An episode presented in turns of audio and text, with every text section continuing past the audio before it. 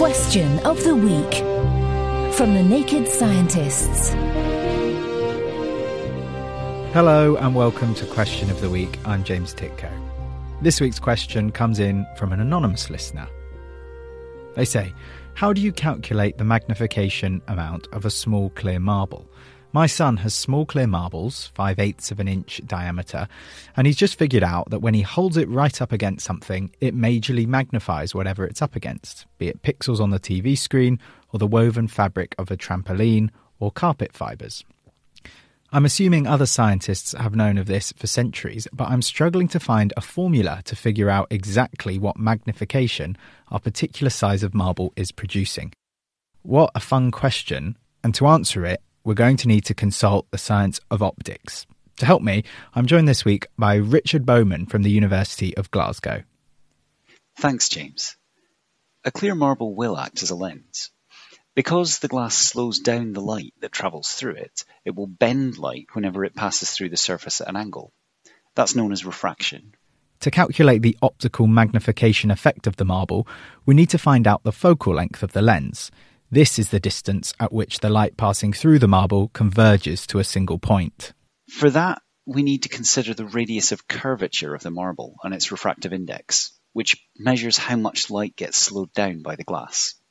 A typical marble, made of normal glass, will slow light down by about a factor of 1.5, and it might have a diameter of perhaps 12 millimeters. If you carefully trace the rays of light as they get bent on the way into and out of the marble, you come up with a focal length that's a function of both the refractive index and the size.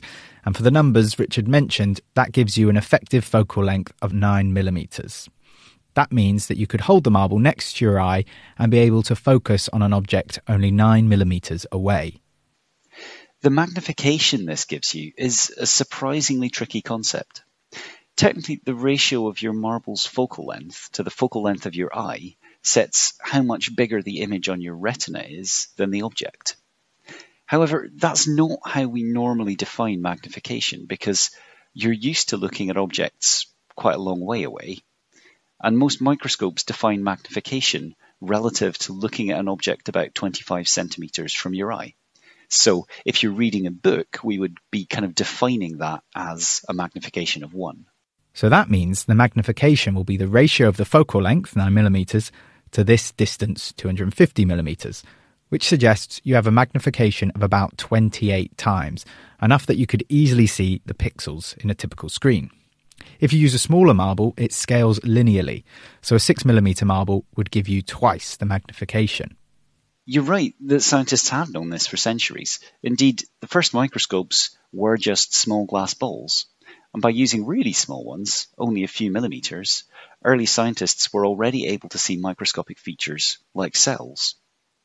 Indeed, the name cell came from the appearance of plant cells, which the observer thought resembled the cells in a monastery. What a wonderful piece of trivia to end on. Many thanks to the second to none, Richard Bowman from the University of Glasgow. Tune in next time when we'll be answering this question from listener Christopher. What law of physics dictates that nothing can travel faster than the speed of light? If you have any thoughts on what we discussed today here on Question of the Week, please tweet us on at Naked Scientists or log on to the forum on the website to join the conversation. If you've got any questions yourself that you'd like us to tackle, send them by email to chris at nakedscientists.com.